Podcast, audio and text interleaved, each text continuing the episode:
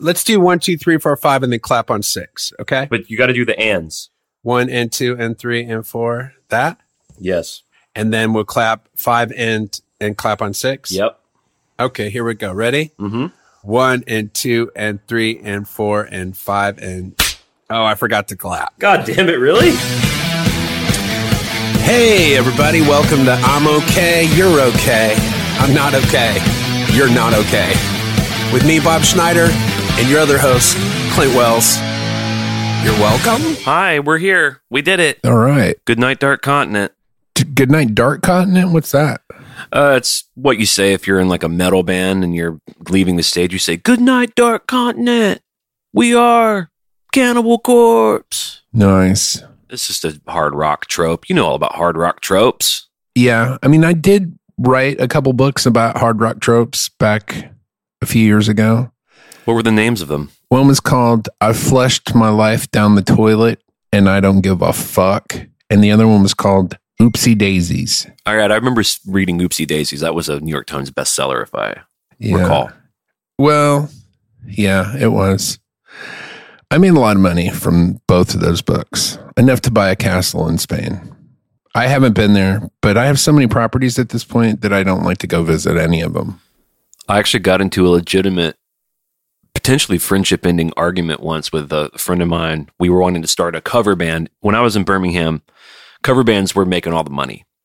And we were already in a cover band together. We didn't really like the direction of the cover band. We kind of wanted to be more of a party. This cover band we were in was more of a rock band that was concerned with being cool. We were like, fuck it, there ain't nothing cool about being in a cover band. We may as well make the money. And we had this great plan. We were going to recruit this great singer and this great drummer, but we were like the, you know, we were the leaders. And it never happened. And we almost quit speaking because he wanted to call the band Super Duper. Mm, that's not just- good. That's definitely not super duper, that name. Yeah, like I'm cool with the concept of something can be super and even super duper, but I was like, we just had this plan for this band to like just destroy the town. I'm like, dude, it ain't happening if we're calling it super duper. What was your suggestion for the band? We Yeah. never even we never even got there. The whole concept ended up folding because we got it. He was so convicted about super duper. He thought it was funny because it's so bad. Right. But it's, yeah. Well, there's no accounting for anything. No, and I haven't talked to him in over ten years at this point. I've been in some terrible, I mean, there's no worse name for a band than Bob Schneider. I think it's good though because you were in these other bands that were like really notable around Austin, and even Ugly Americans was like national touring. But when those bands didn't work, Joe Rockhead, no one, you know, I remember Tom Petty saying that about Mudcrutch. His first band was called Mudcrutch. Horrible name. Horrible. And they didn't make it, you know. And then after everything they went through, when Mudcrutch failed, he had to. He, he said no one knew who Tom Petty was, even though really he was writing. He was still he was still Tom Petty. And you calling your thing Bob Schneider, but don't you call it Lonelyland? Didn't you kind of have like a subtitle, kind of Lonelyland, kind of an idea? I called the Monday nights at Saxon Pub Lonelyland. And you called your first solo record Lonelyland, right? I titled the record Lonelyland. But unlike Wilco, like Wilco called itself Wilco, even though Jeff Tweedy was the songwriter. Yeah. And originally going into the studio, I was gonna call I was gonna call I was gonna I was gonna do the same thing as Wilco, but I really didn't want anybody in the band to get confused and think it was a band. Well, because you'd already done that. I'd already I wasn't gonna do that again. So I mean, I could have just gone to everybody and go, Hey, you guys do know this is my solo project, right? And you guys are just playing on this record and it's called Lonelyland. But instead of doing that, I was just like, I'll just call it Bob Schneider. And then absolutely nobody will get confused. Well, I think that's smart. But then it- the world was confused with how bad the name Bob Schneider was. how can it be? A, it's just your name. I know, but it's just a horrible name. It'd be like if Bob Zimmerman stayed with Bob Zimmerman instead of Bob Dylan. Bob Dylan's pretty good. It's so much better than Zimmerman. It really is. Like Elvis Costello, that's not his name. What's his name? Who knows? Dick Wad Dave or something. There was a kid that used to come in the guitar store I worked at, and he was a Mexican kid. His name was Elvis. And one day, I just got a kick out of the fact that he his name was Elvis. And one day I said, "Why did your parents name you Elvis?" He was a cool little kid, little rocker kid. Here's what his name was: Declan Patrick MacManus. Horrible. Horrible. well, Sting's name is Gordon, so it's like he's like, "Yeah, I'm gonna be Sting." Gordon Sumner is actually not a bad name, but Sting is even cooler than that. But but you know, some of these names though, they're only cool when the art works. Like if Sting made bullshit, we'd be like, "You called yourself a verb." You suck, Sting. But because his music's so cool. Anyway, this kid, Elvis, Mexican kid, I said, Why why'd your parents name you Elvis? And this sort of look of mild shame came over him, like when you have to explain a bad tattoo. And he said, My parents named me Elvis because they thought that Elvis Presley was the king of America. And they wanted to name me after the king of America. Because Elvis was, you know, the king. Right. It is funny how some people get really caught up on is blah blah blah a band, is blah blah blah an artist. When I mean, why do you think Jeff Tweedy allowed it to be called Wilco all this time? I mean, I think he liked the idea of. I mean, that I do feel like Wilco's probably like a band band. I have a feeling. There are no original members. Oh, it's just him and then a bunch of hired guns. I mean, he's had his drummer for a long time. Like the, him and the bass. Well, you know what? The bass player is original, John Stirratt. But yeah, his, he fired his guitar player, who famously died not long after, Jay Bennett. A lot of the guys now have been in the band for a minute, but it definitely is not the band that started as Wilco. I mean, Wilco is Jeff. So yeah, so it's just a it's it's like bright eyes for Conor Oberst. Man, the tales I'm hearing about that guy, Oh, what have you heard? just that he's a mess and that his shows are, that he's just very drunk at his shows. Can Oh. hardly can hardly sing and play. Ah, you know how that fills me with joy. It also makes me happy to see people fail for some reason. Dude, I love nothing more than watching another man fail, especially if he's doing what I'm doing. It's primal. Oh, it's so nice. It's so satisfying. It's just like salve on a on a on an existential wound. But Yeah. and it helps if they're shitheads, which I don't know about him, but you know, there's this Morgan Wallen guy, this country guy, who's selling out stadiums, keeps finding ways to fuck it up. Like this vi- video went viral of him saying the N word. He got disinvited from SNL. He did this whole I'm going to get better. I'm an alcoholic. I just had a new son. I'm going to get my life together. Then he's in a bar drunk in Nashville pouring beer on some chick. Now he's doing these stadium shows where he's he's having to cancel the day of the show after the openers have already played because of quote unquote exhaustion. But the the word around is that he's just getting too hammered during the day, alcohol poisoning, can hardly move. He's drinking so much, and there's something about that that makes me happy. Oh, dude, just I'm overjoyed. I'm overjoyed to hear that. Does it make you feel like a shithead to feel that? Uh, no. because we're we're just naming something that I think all people feel, but it does feel weird to say it out loud. I feel like we're breaking some sort of social rule. I mean, if I knew the guy, if he was a friend of mine and I could get backstage and hang out with him on the rag and then also enjoy some of his fame and fly around in his jet and stuff and like ride on his bus, then I would feel a little bad about it. But since I don't know him, yeah, dude, it fills me with glee. But here's the thing about you: you've had those opportunities. You're not that guy. You've had people want you to come fly around with them and come backstage. You threw away Sheryl Crow's number. You won't return, you know, so and so's phone calls. But I didn't know I didn't know she was Sheryl Crow at the time. I didn't know she was Sheryl Crow, Rock and Roll Hall of Fame Sheryl Crow. She was just Sheryl Crow, some chick who had written a song called Leaving Las Vegas that was barely okay. It's funny that we mentioned we were talking about Sheryl in the last episode, and I got in my car. I listen to the radio now in my car, pretty much twenty four seven. Nice. but all old shit. I'm not trying to tap into the current country climate so I can write one of those songs, and I'm not trying to see what fucking Diplo's up to. It's just all the classics. And anyway, that song came on. Pretty good. Pretty strange song. The Leaving Las Vegas one? No, uh, all I want to do is have some fun. Dude, I'm telling you, from the minute I heard like just the introduction of that song, I'd never heard it. And we were we were leaving the Horde tour. There was this sea of people in front of that stage where Sheryl Crow was playing, And I just couldn't understand. I was like, what is going on? And then ding, ding, ding, ding, ding, ding. All I want to do is, I'm like, oh my God, this is a fucking monster drop dead, no guesswork hit. But what's interesting about that, I'm interested in your opinion on this as a great songwriter, is it's a really strange song. Like, I sit around quite often and think about why songs are hits because I'm trying to recreate some of that. Now, I'm doing it in an industry where there's not a high premium on in something interesting. You know, there's not the premium is really on what's what's a hook. What the truth is, is that hit songs are kind of mysterious. Like if you think about a lot of hit songs, they're strange. Like your one of your most commercial songs is 40 Dogs. That's a strange song. It's a strange song that you can't fit into a formula.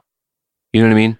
I mean, all I want to do is write hits. So I'm not like anytime somebody like recently somebody was like, "Hey, I want to get together and write a song." I have a feeling that they want to write like a hit country song.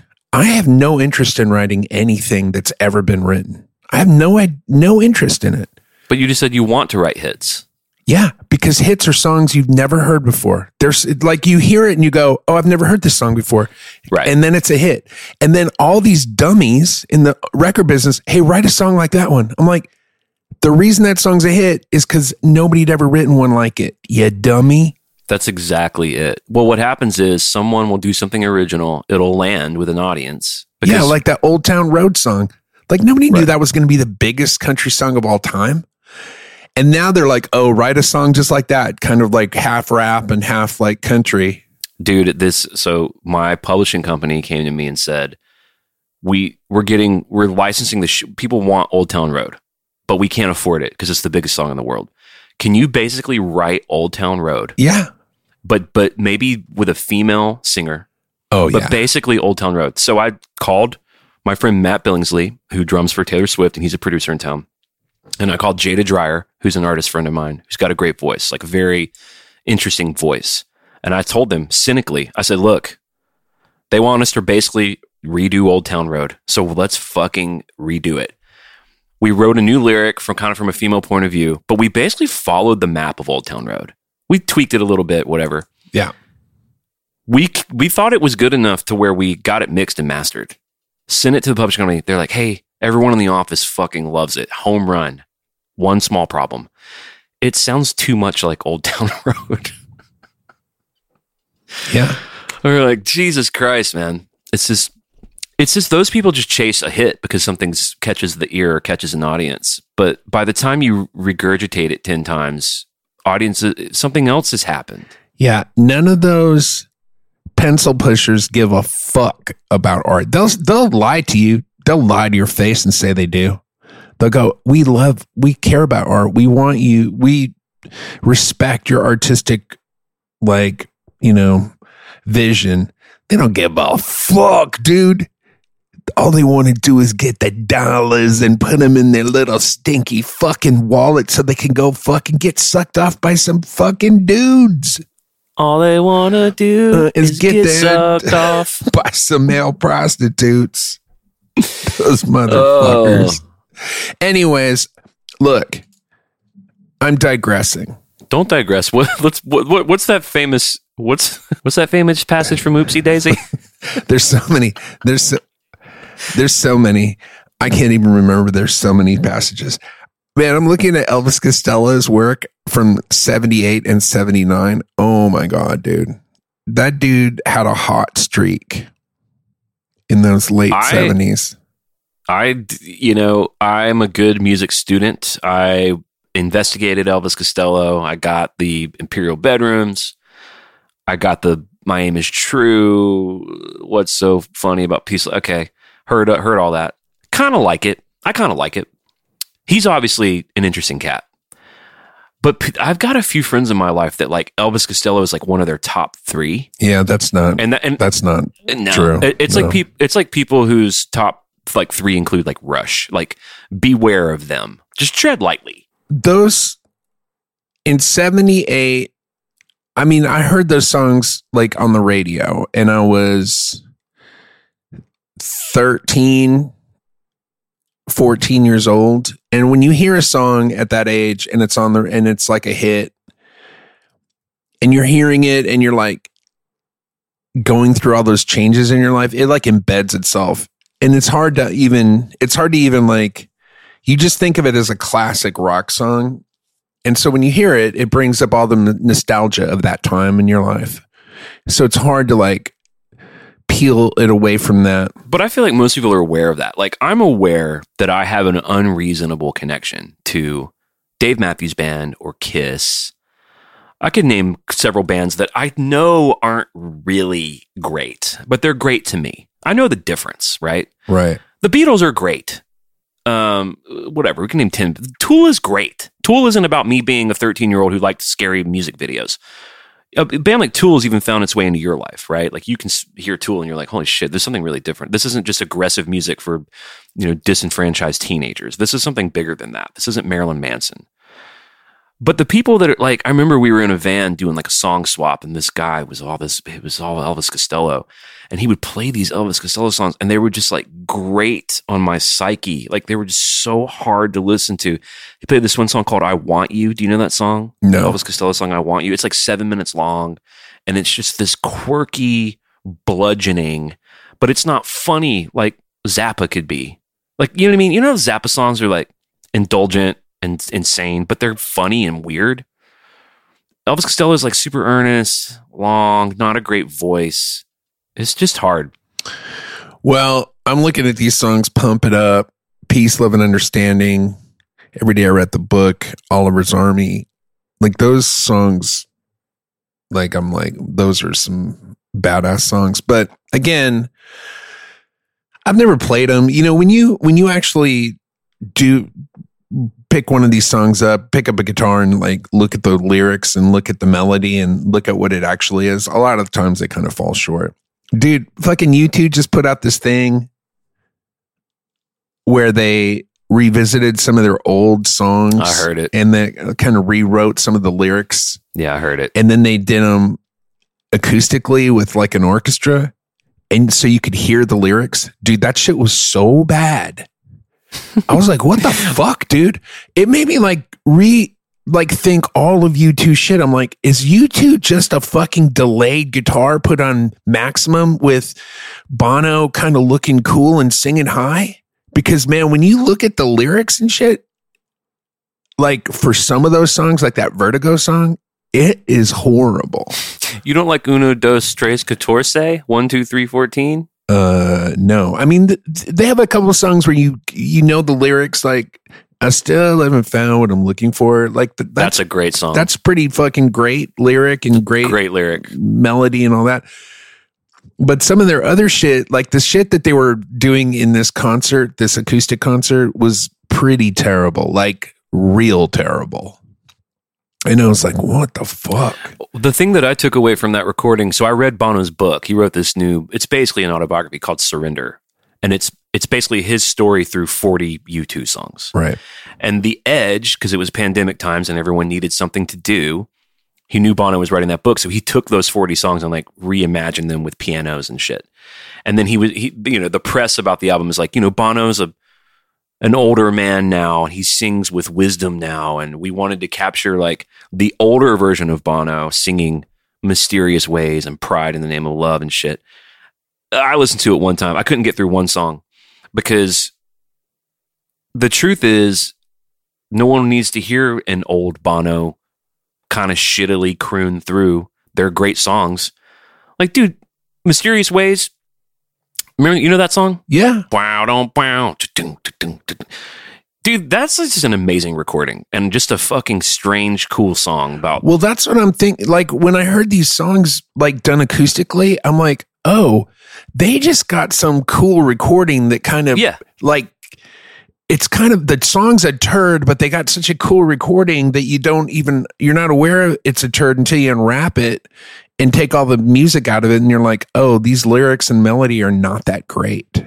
But I Well, I remember, would- when, I remember yeah. when that came out. I didn't think that record was very good. Achtung Baby? Wow. I really, truly, I was like, man, they've really gone down the tube here. Wow. But then you hear a song so many times, it just kind of gets into your life or whatever, like that happy song by Pharrell.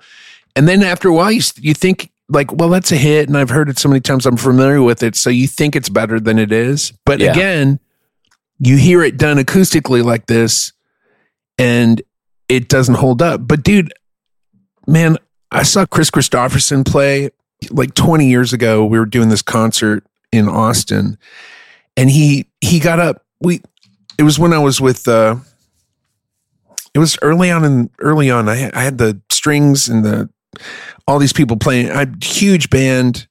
We were doing like a couple great big rock songs, and then fucking Kris Kristofferson gets up there with an acoustic guitar, no accompaniment at all, and starts singing that song "Take the Ribbon from Your Hair," which I'd heard a thousand times in my life. I'd heard my dad sing that song on the guitar.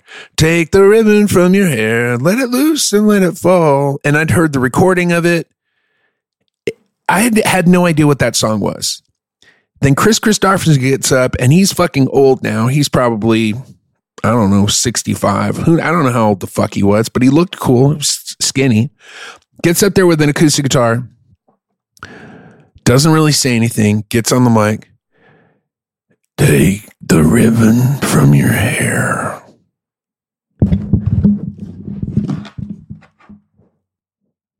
I was like, what the fuck, dude?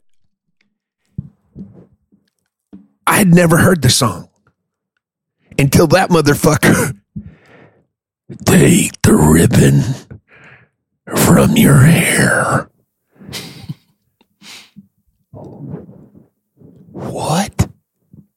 Dude, I'm taking the ribbon from my hair.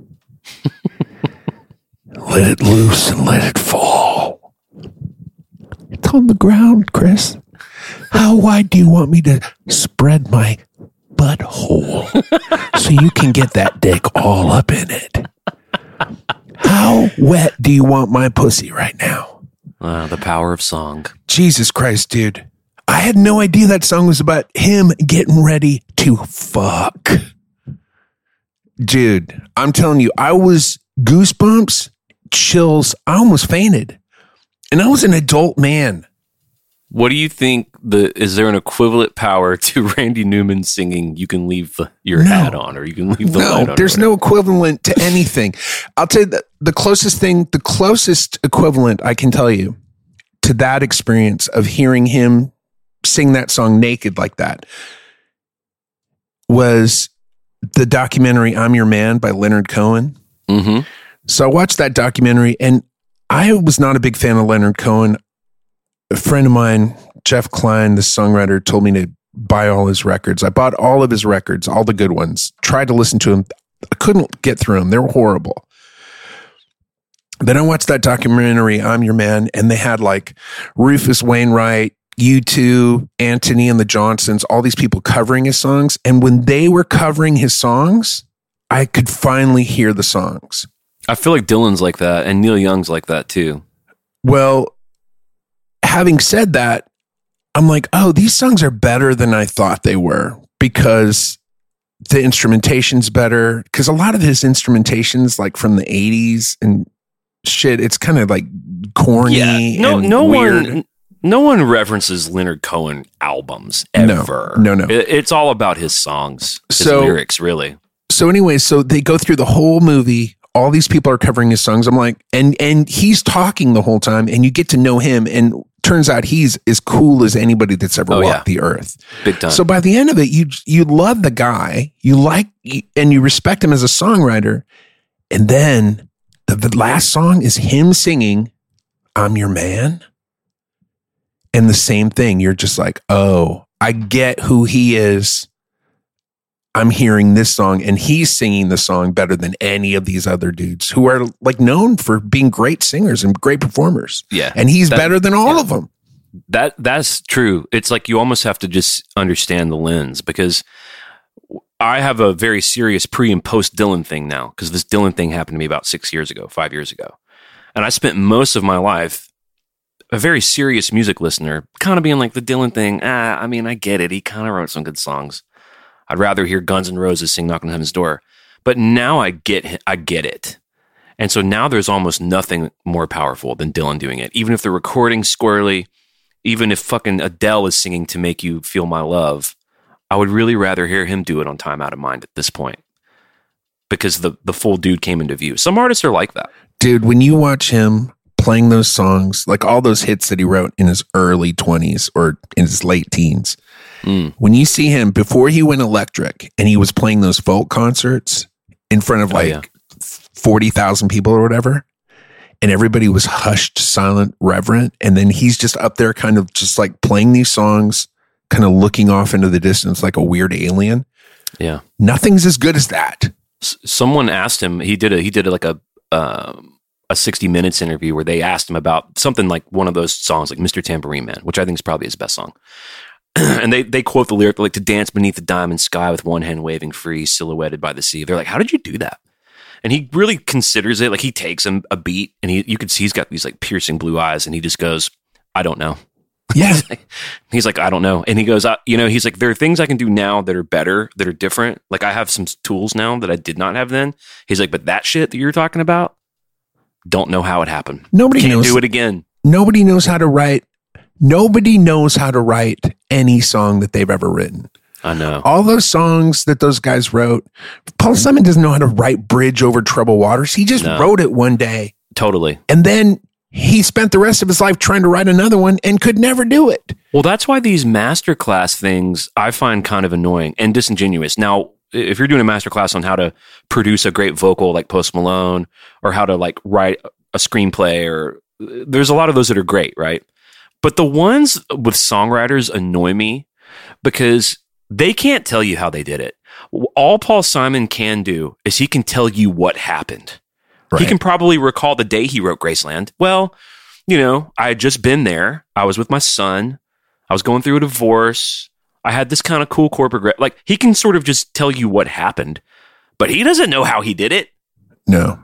Have you seen that behind them? Or it's the uh, classic albums where he's talking about Graceland, and he's sort of you can tell he's almost like getting it under his fingers for the first time in a minute. He's talking about how uh, the rhythm changes in verse two. She comes back to tell me she's gone, as if I didn't know that. Like the whole downbeat changes on that lyric, and you see him being like, "Yeah, that's really weird that I did that." And you see him, and then he he pauses a little bit, and he looks up and he goes, "You know, I'll probably never write anything that good again." It, it, is, it was dawning, and it's a sad moment, kind of because he's made a lot of songs since then. When was Graceland? 1980?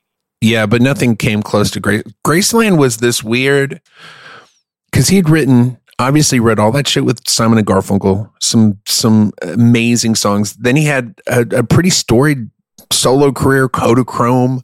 Oh, yeah. Me and Oh, Still Julio Crazy, down by the schoolyard, still, Still crazy, Crazy, after all yeah. these years. Uh, Yeah. Slip sliding away. 50, ways, to leave. Yeah, just like this string of fucking hits. And then it was kind of on the tail end of it. You thought like those that one trick pony record kind of tanked.